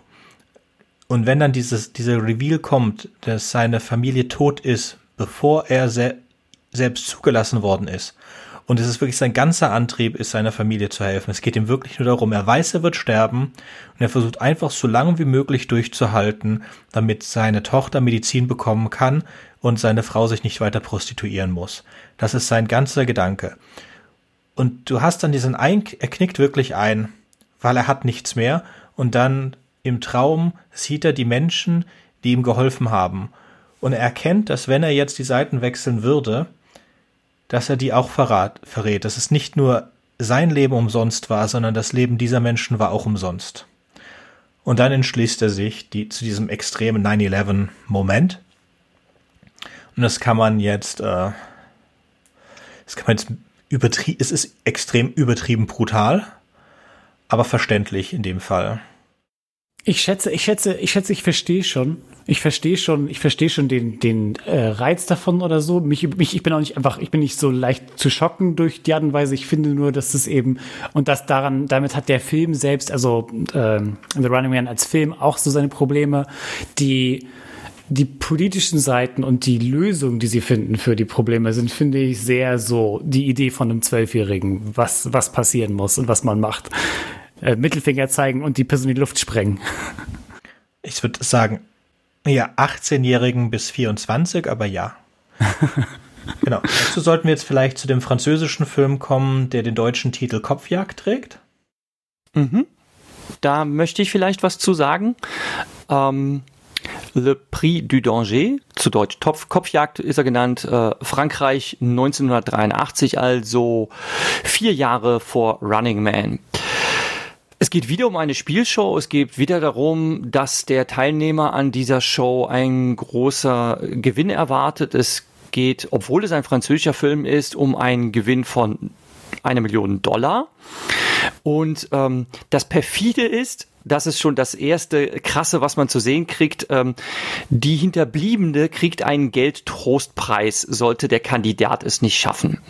Der Film fängt direkt an, der geht direkt nach vorne. Man sieht sofort eine Verfolgungsjagd in den allerersten Szenen und die endet blutig. Der Flücht, äh, der ähm, das fliehende Opfer springt in ein Hafenbecken, wird aber äh, ganz leicht eingeholt mit einem Ruderboot von seinen Verfolgern und die dreschen dann mit Paddeln und mit mit einer Kette auf ihn ein, schlagen ihn tot im Wasser und dann ziehen sie ihn raus und halten ihn als Trophäe hoch, als hätten sie einen dicken Fisch gefangen. Dann friert das Bild ein und wir sind im Studio, im Game Show Studio und der Moderator ähm, feiert die Verfolger, äh, dass sie also äh, das Opfer ähm, besiegt haben. Sie kriegen natürlich auch eine Prämie dafür und dann wird die Frau, die schluchzend im Publikum sitzt, äh, auf die Bühne geholt und er überreicht ihr einen Trostpreis Aufpreischeck. Und dann bittet er sie wieder zurück auf seinen Platz und dann leitet er über zur Werbung, nämlich ähm, er bringt dann noch den Werbeslogan von äh, den Sponsoren und dann gibt's eine Tanzeinlage. So fängt dieser Film an. Und man denkt sich direkt in den ersten Minuten, boah, ist das krass, ist das böse. Der französische Film ist viel, viel böser, mit viel, viel nicht ähm, per se brutaleren Bildern, aber mit einfach unglaublich krassen Situationen, die aber auch, finde ich, typisch für französischen Film sind. Die trauen sich einfach mehr ähm, mit der Darstellung von Bösartigkeit. Bei dem deutschen Film ist es offensichtlich satirisch und schräg und ähm, der französische Film ist einfach auf seine Weise viel düsterer, aber auf eine sehr fiese Art, auf eine sehr zynische Art. Ähm, der Showmaster, er heißt äh, Frédéric Malher, ähm, was übrigens auch ein lustiger Name ist, ähm, denn Malher, das erinnert an, den, an das Wort äh, Malheur, was Unglück bedeutet.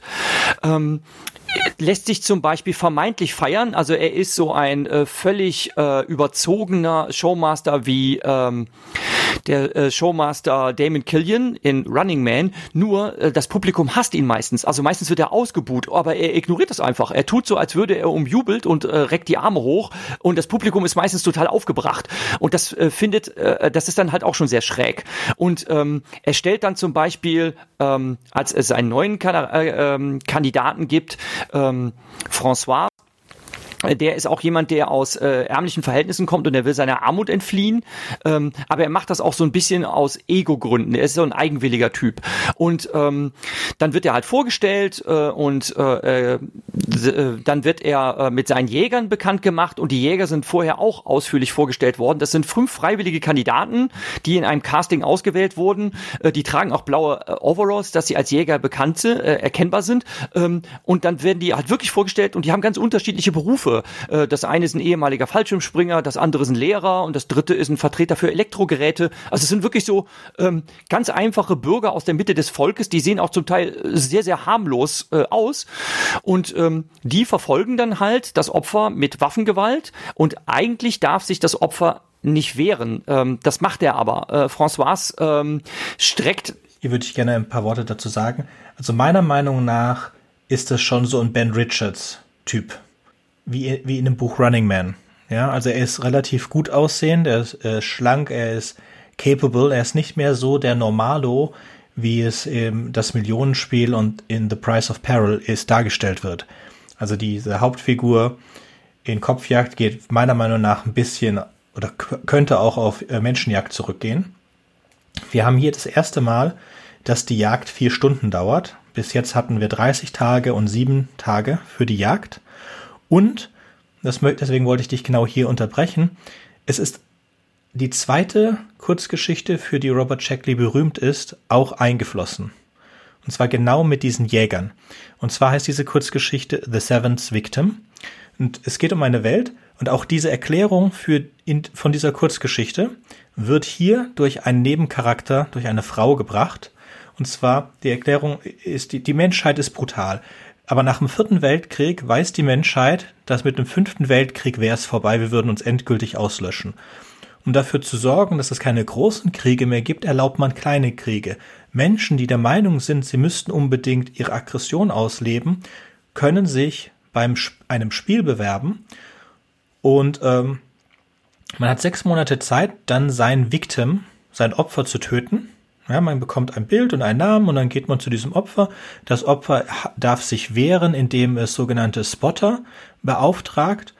Und wenn man innerhalb von ähm, sechs Monaten es nicht geschafft hat, das Opfer zu töten, dann wird man selbst zum Opfer.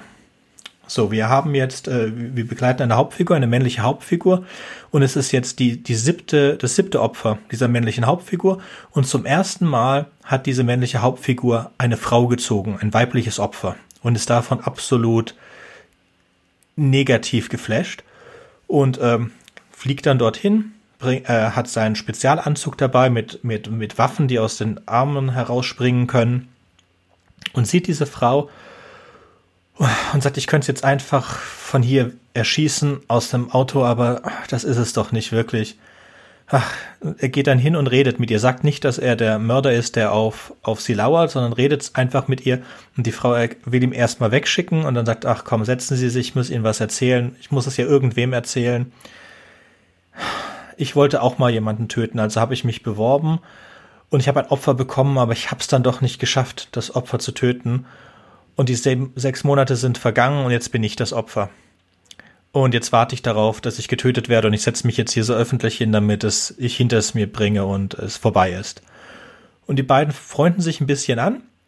Sie gehen gemeinsam aus und am Ende enden sie dann bei ihr zu Hause und so auf der Couch und es geht schon näher und dann sagt er, weißt du, äh, du musst keine Angst haben, ich bin dein ich bin dein Jäger, ja, und ich werde nichts tun. Wir finden schon einen Weg raus davon. Wir ziehen um oder was auch immer, weil ich habe mich in dich verliebt und das ist doch eine tolle Geschichte, die wir unseren Kindern erzählen können. Und dann sagt sie, ich muss mir eine Zigarette anzünden und zündet sich eine Zigarette ran und sagt, weißt du, was komisch ist? Du hast mich nicht gefragt, ob ich dich liebe, aber natürlich liebst du mich.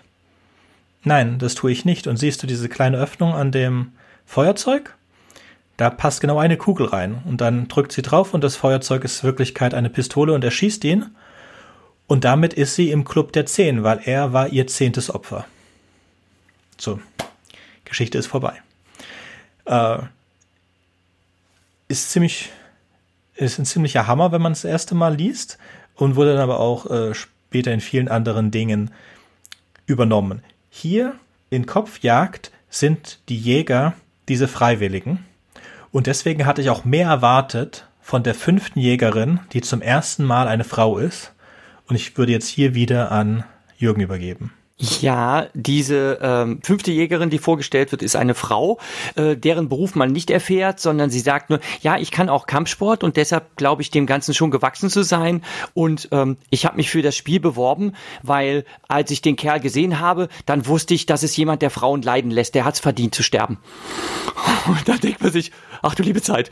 so, sie ist eine überzeugte Männerhasserin und deshalb, also sie, sie ist wohl wahrscheinlich früher von Männern verletzt worden, allerdings man mutmaßt, vielleicht körperlich, aber vielleicht auch eher emotional. Ne? Und sie ist halt eine überzeugte Männerhasserin und deshalb meint sie, dieser Schönling muss sterben.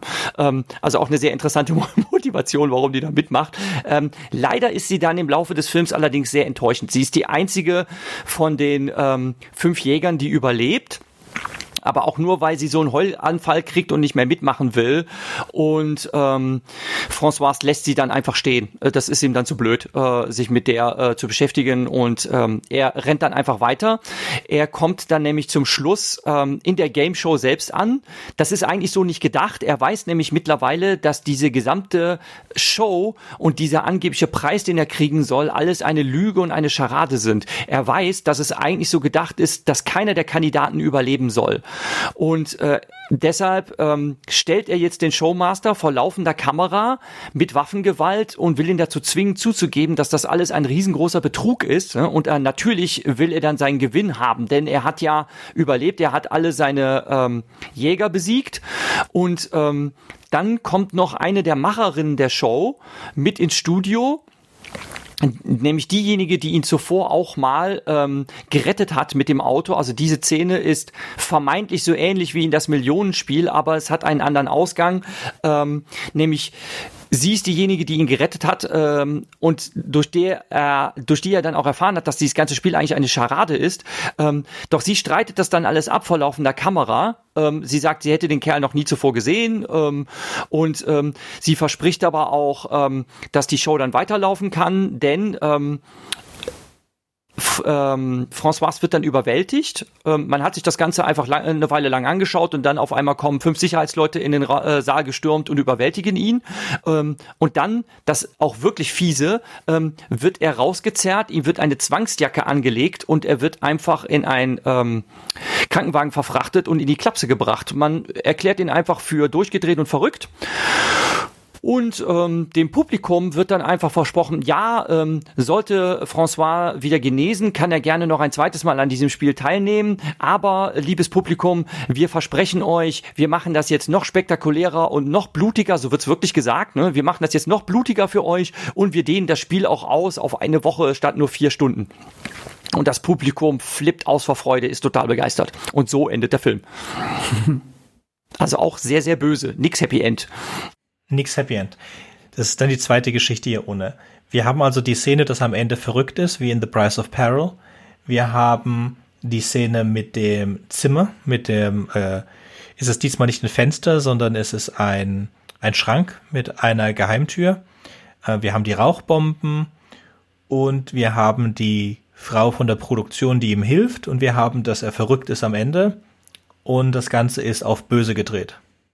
Ja, wir haben sogar das Spiel mit dem Flugzeug. Ähm, da ist es nun nicht so, dass die äh, Kandidaten eingeschläfert werden und dann irgendwo in einer Gefahrensituation aufwachen, sondern ähm, das ist noch so ein Ausscheidungsspiel. Da gibt es drei Kandidaten und dann wird gesagt, so, ihr fliegt jetzt alle mit der äh, Propellermaschine äh, und der Pilot springt dann irgendwann ab mit seinem Fallschirm. Und dann sitzt er alleine da oben äh, in dem Flugzeug äh, am Himmel und muss gucken, wie er landet.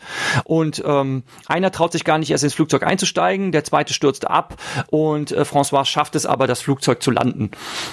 So was mir nicht so gefallen hat an dem französischen Film ist, dass er dir so auf die Nase seine Moral bindet. In Price of Peril und das Millionenspiel wird nur kurz in einem Nebensatz gesagt, dass das Ganze basiert auf dem Gesetz zur freien Freizeitgestaltung.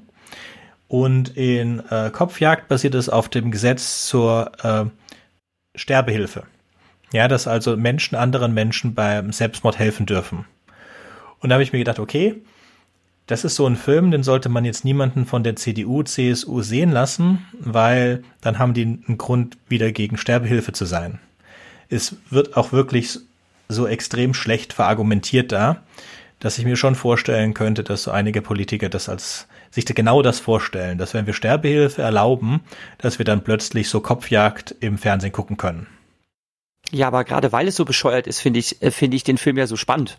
Äh, also das ist einfach eine interessante Idee, dass die, dass die sich die Mühe gemacht haben, so eine Szene mit einzubauen, dass er eben versucht wird, äh, dieses Spiel abzusch, also dieses Spiel gesetzlich zu verbieten, weil man diesen gesetzlichen Winkelzug, den man da als Rechtfertigung nimmt, einfach so so krank und perfide findet ähm, und dann scheitert das.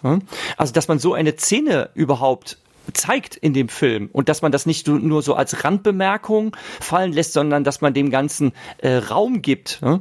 So im Sinne von, äh, darf man das und wie kriegt man das gerechtfertigt? Bei das Millionenspiel taucht das nämlich gar nicht auf, sondern da ist das von vornherein ist das einfach so völlig schräg, dass man sich denkt, okay, äh, die da mit, äh, mit Feuerwaffen äh, irgendwie in der Öffentlichkeit rum und keiner stört sich dran. Das ist doch verrückt. Also das würde man, also gerade in unserem übervorsichtigen Deutschland würde man damit niemand durchkommen. Niemals. Ne? Niemals würde man so ein Spiel genehmigt kriegen. Die, die Sprecherin am Anfang sagt, dass das Spiel basiert auf diesem Gesetz zur Freizeitgestaltung. Also schon drin. Also es ist jetzt nicht, es ist jetzt nicht mega schlecht. Ich hätte es vielleicht rausgeschickt. Ich hätte es nicht gemacht. Ja, ich kann's, ich fand's verstehen, warum es dir gefällt. Ähm, meine Begründung ist halt, weil ich habe Angst, dass das Leute falsch verstehen. So, es gibt, gab viele Stimmen von dem Film in den 1970er, das Millionenspiel, dass Menschen gedacht haben, das sei echt, weil es zu wenige von diesen Unterbrechungen gibt, die zeigen, also diese, diese, diese Sicht hinter der, hinter die Produktion, davon gibt es zu wenige. So, gibt es noch was, über das ihr sprechen wollt? Also ich würde jetzt unseren Gast mal fragen, nachdem wir jetzt so lang und breit die verschiedenen Filme dargelegt haben und über die Geschichten gesprochen haben, die dahinter stecken, was wäre denn so deine Einschätzung, was dir am ehesten zusagen könnte? Du musst ja zum Teil jetzt auch über irgendwelche Dinge entscheiden, die du leider noch nicht gesehen hast, aber du weißt jetzt, dass du Nachholbedarf hast. Äh, ja, ich, ich bin auf jeden Fall inspiriert. Ich finde, ich glaube, was mir am meisten zusagen würde, wäre die Kurzgeschichte auf jeden Fall und das Millionenspiel. Bei dem der Kopfjagd, äh, dem französischen Film, richtig? Mhm. Da, da, äh, da finde ich halt ein bisschen, dass äh, dass, dass die, dass die, dass die verschiedenen Motive nicht ganz ineinander passen oder zumindest auf, auf den ersten Eindruck. Ich, vielleicht muss man auch das selbst gesehen haben. Ähm, was ich, was ich noch ganz cool finde, also das ist so mein, das ist so mein, mein Urteil, was ich mir jetzt so darüber machen würde. Was ich halt ganz, ganz, ganz gut fände, wenn wir das äh, kurz zusammenbringen, diese ganzen Sachen, weil ich finde, was, was dieses, diese Menschenjagd, dieses Spiel um Leben ja so ein bisschen in den ganzen verschiedenen Iterationen, die wir jetzt alle besprochen haben, so bringt, auf den Punkt bringt, ist ja so ein bisschen die Idee von, äh, was ist das Menschenleben wert und ähm, und wie, äh, wen kritisieren wir da gerade? So ein bisschen ist es ja immer ein, ein, ein Balanceakt zwischen einer, ein bisschen eine Kritik an der Macht der Medien und der Blutrünstigkeit der Medien, aber noch viel mehr so an dem voyeuristischen, unserem eigenen voyeuristischen Filmverhalten.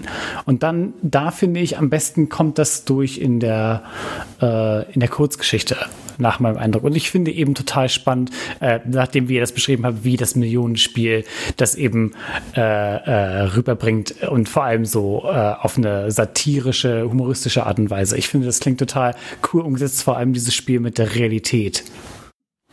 Das Urteil kann ich sehr gut nachvollziehen, was das Millionenspiel zu schauen auch so faszinierend macht. Ähm, ich meine, wenn man halt selber damit aufgewachsen, ich, ich weiß, äh, wir haben noch nicht das Vergnügen miteinander gehabt. Ähm, ich bin Ende der 70er geboren. Wie alt bist du? Ich bin äh, 29 und bin 91 geboren. Ach du liebe Zeit, noch so jung, noch mal so jung sein. Also bei mir ist es halt wirklich so, ähm, ich habe ähm, Anfang der wilden 80er, das sind so meine frühesten Kindheitserinnerungen, habe ich diese unglaublich spießigen Game-Shows äh, mit meinen Eltern gesehen. Das war das Unterhaltungsformat damals im öffentlich-rechtlichen Fernsehen. Und ähm, das waren halt damals schon im Publikum so Relikte, die sich seit den 1950er, 60er Jahren nicht weiterentwickelt haben. Äh, ich meine damit die Kleidung, die sie getragen haben, die Frisuren, die sie hatten und äh, auch wie sie geredet haben. Und das ist einfach unglaublich spooky, ähm, diese, diese Zeitreise Zeitreise, die man da macht, wenn man diesen Film von 1970 sich anschaut und denkt sich, oh mein Gott, ja genau, so war das damals, so sahen die damals aus. Mit diesen Frisuren, mit diesen Glasbaustein Kassengestellen und, und überhaupt, ne? Und auch wie die geredet haben. Boah, das ist alles so unfassbar gruselig und das macht es auch so, so gruselig authentisch. Ne? Man war ja schockiert, dass nach dem Fernsehfilm, Sönke hat es ja gesagt, nach dem Fernsehfilm sich tatsächlich Leute bei den öffentlich-rechtlichen Rundfunkanstalten als Freiwillige für das Millionenspiel anmelden wollten. Die haben überhaupt nicht verstanden, dass das eine Satire ist und dass das, wie man heutzutage sagt, fake ist, sondern die glaubten wirklich, dass es das gibt. Das ist, das ist schon spooky. Das ist, das ist sehr faszinierend, vor allem, weil dann das natürlich anfragt, was ist denn die Grenze sozusagen? weil, also ich bin nicht so ein Fan von dem Gedanken, dass, was ja häufig immer wieder war, dass man immer gesagt hat, die neuen Medien Medien, die es jetzt gibt, die sind die extremsten und die Jugend, die jetzt die Jugend ist, ist immer am verrücktesten. Aber der Aufstieg von Reality TV war schon geprägt von so einer Art von ähm, sich gegenseitig übertrumpfen mit extremeren, äh, schockierenderen Dingen. So. Äh, äh, der, der Gedanke ist schon sehr, sehr, sehr interessant, dass man wieder an den Punkt gekommen ist, der so an äh, War of the Worlds erinnert. So, dass Leute, dass Leute das komplett ernst nehmen und sagen, okay, äh, wie, kann, wie kann ich mich anmelden, so für die Menschenjagd? Es ist immer so. Es geht immer um die Medien. Also wir können zurückgehen bis zu Plato. Nächste Generation, die ist nix ja, als die fünfte Jägerin vorgestellt wird, das ist halt wirklich enttäuschend, denn ähm, da geht ein Raunen äh, durchs Publikum. Erstmal eine Frau, oh mein Gott. Äh, ähm, also, dass man sich gar nicht vorstellen kann, äh, wie ein so zartes, vermeintlich zartes Persönchen für so eine Menschenjagd geeignet sein kann. Und äh, sie erklärt dann halt, dass sie Kampfsport gemacht hat und so weiter, so wie ich es ja vorher erklärt habe. Ne? Und dann äh, offenbart sich, dass sie offensichtlich eine Männerhasserin ist. Und dann ist sie aber auch wirklich richtig schwach in dem weiteren Verlauf des Filmes. Und zwar schwach im wörtlichen Sinne, dass sie halt heult und nicht mehr mitspielen will und so weiter. Und dann wird sie im wahrsten Sinne des Wortes stehen gelassen. Ähm, dann geht sie nur noch hin und schaut sich die Leiche eines anderen Jägers an, der zu Tode gestürzt ist. Und da steht sie so da und heult. Und das ist das Letzte, was man von ihr noch sieht. Schnitt, weg ist sie, raus aus der Geschichte. Das fand ich nach dem starken Ende der Kurzgeschichte, war es, es muss wirklich das erste Mal gewesen sein, dass es so einen Twist am Ende gab. Ähm, wo ich, wo ich mir auch, als ich dieses, das, ich habe die Kurzgeschichte nicht gelesen, sondern ich habe ein, Radiospiel dazu gehört. Das war das Einzige, was ich finden konnte. Und da dachte ich mir auch, du bist, der Typ ist echt sehr zudringlich von der Frau. Ja klar, ihr habt einen netten Tag gehabt, aber du kannst doch nicht erwarten, dass die jetzt gleich mit dir ins Bett springt oder so. Oder dich heiratet auch noch nach diesem einen Tag. Was erwartest du dann? Und dann sagt sie, du hast mich gar nicht gefragt, ob ich dich liebe. Und ich dachte, ja, richtig. Was? Von 1900 um irgendwas 50, 60er Jahre ist die Geschichte. Wow, Hammer. Und dann, als die Jägerin kam mit dem französischen Film, habe ich gedacht, yes, da kommt jetzt was. Und das, das war so der Letdown. Aber ansonsten ein guter Film. Was ich auch noch sehr geil fand, die Jäger, damit diese Hobbyjäger äh, wissen, wo sich der Kandidat bewegt, also ihr Opfer, haben sie so kleine Umhänge äh, Fernseher sind, kann man sich so vorstellen, wie die Tricorder, die ersten Tricorder von der, von Raumschiff Enterprise mit Captain Kirk, noch die großen, die so groß waren wie eine, wie eine, wie eine äh, Damenhandtasche. Mhm.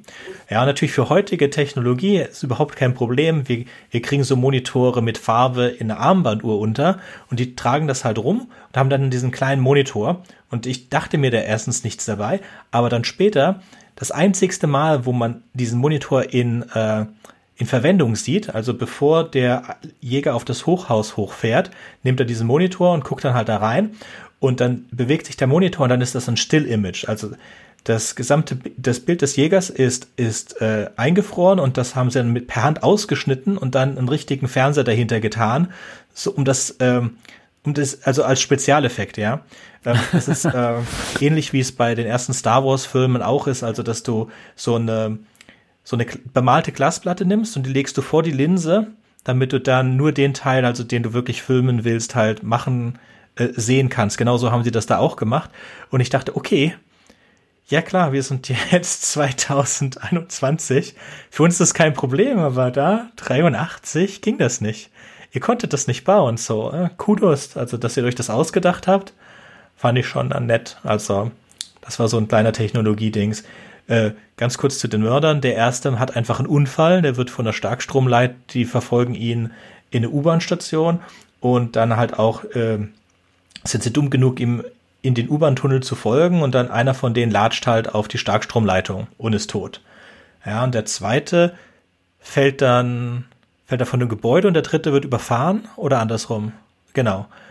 Ja, der, der, nee, der zweite wird von einem Gebäude geschubst, der verfolgt ihn ähm, und äh, dann ähm, wird er halt zuerst runtergestoßen äh, und äh, stürzt dann in den Tod, stürzt dann noch auf spitze Gegenstände. Das hätte nicht unbedingt sein müssen, er hätte den Sturz auch so nicht überlebt. Ähm, also das ist unnötig brutal, aber egal. Ähm, und ähm, dann der dritte, der verfolgt ihn mit dem Auto, crasht dann aber selber. Ähm, zwischendrin sagt die Frau, dass sie keine Lust mehr hat und aussteigt. Und jetzt haben wir einen vergessen von den Fünfen. Der will mir gerade nicht einfallen, was, was dem widerfahren ist. Ja, der, glaube ich, wird erschossen. Genau. Ja, er nimmt die Waffe weg und das darfst du doch gar nicht. Und dann sagt es mir doch egal und er schießt ihn einfach. Ja. Wir, wir erfahren auch, aber nur wörtlich, also wir sehen diese Fischszene von dem Typen, den sie totschlagen. Auch nur zehn Minuten bevor seine vier Stunden um sind, wird er halt äh, totgeschlagen im Wasser. Äh, die, die ganze Prämisse ist, sie haben vier Stunden, um ein geheimes Ziel zu erreichen. Und wenn sie das geheime Ziel der, äh, nach diesen vier Stunden erreichen, also vier Stunden sind um und sie sind an dem geheimen Ziel, das nur sie kennen, dann haben sie gewonnen.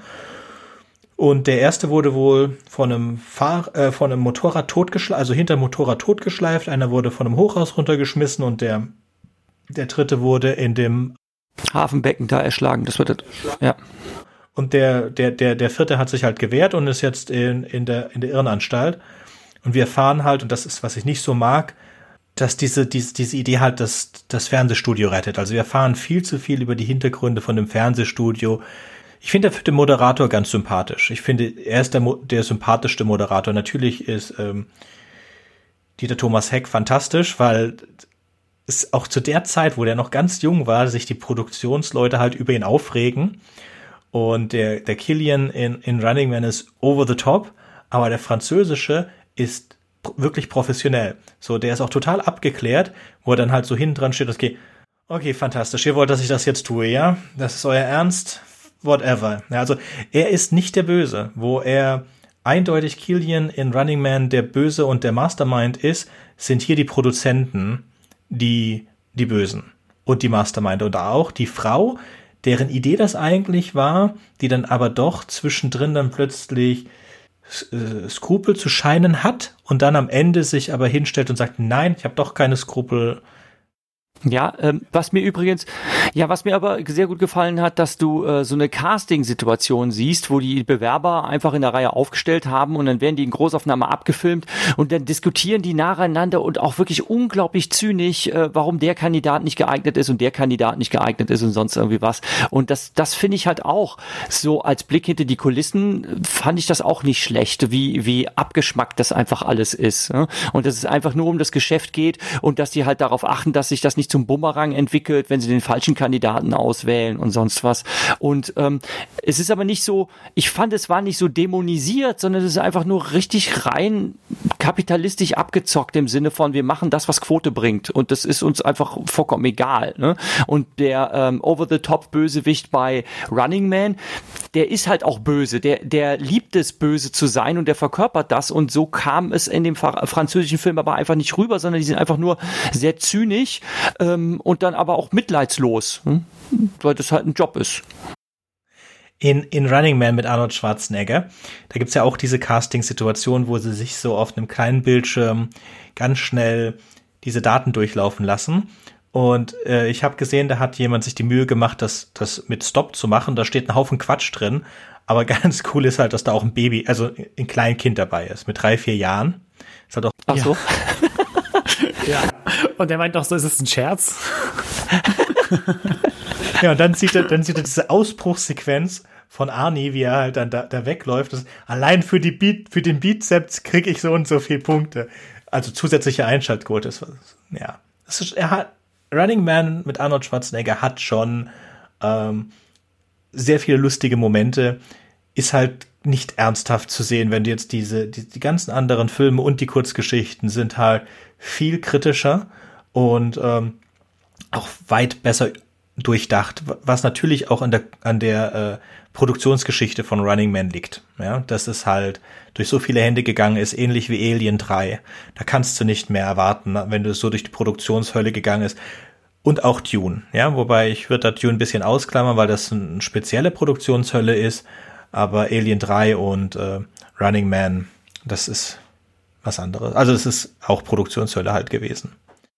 So, nein, ich habe eigentlich nichts mehr zu sagen. Es ist schon Plato hat gesagt, die nächste Generation, mit der geht's bergab.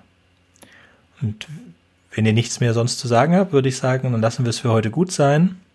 Ich möchte noch mal kurz bewerben die dufte Infografik, die wir dazu gestaltet haben, weil wir so viel Arbeit da reingesteckt haben. Und es ist eine Synopse von tatsächlich so vielen Medien, äh, drei Texte, drei Filme miteinander vergleichen in einer Episode, äh, haben wir das in der schönen anschaulichen Infografik zusammengestellt, auch als PDF hochauflösend zum runterladen und übers Klo hängen oder was auch immer.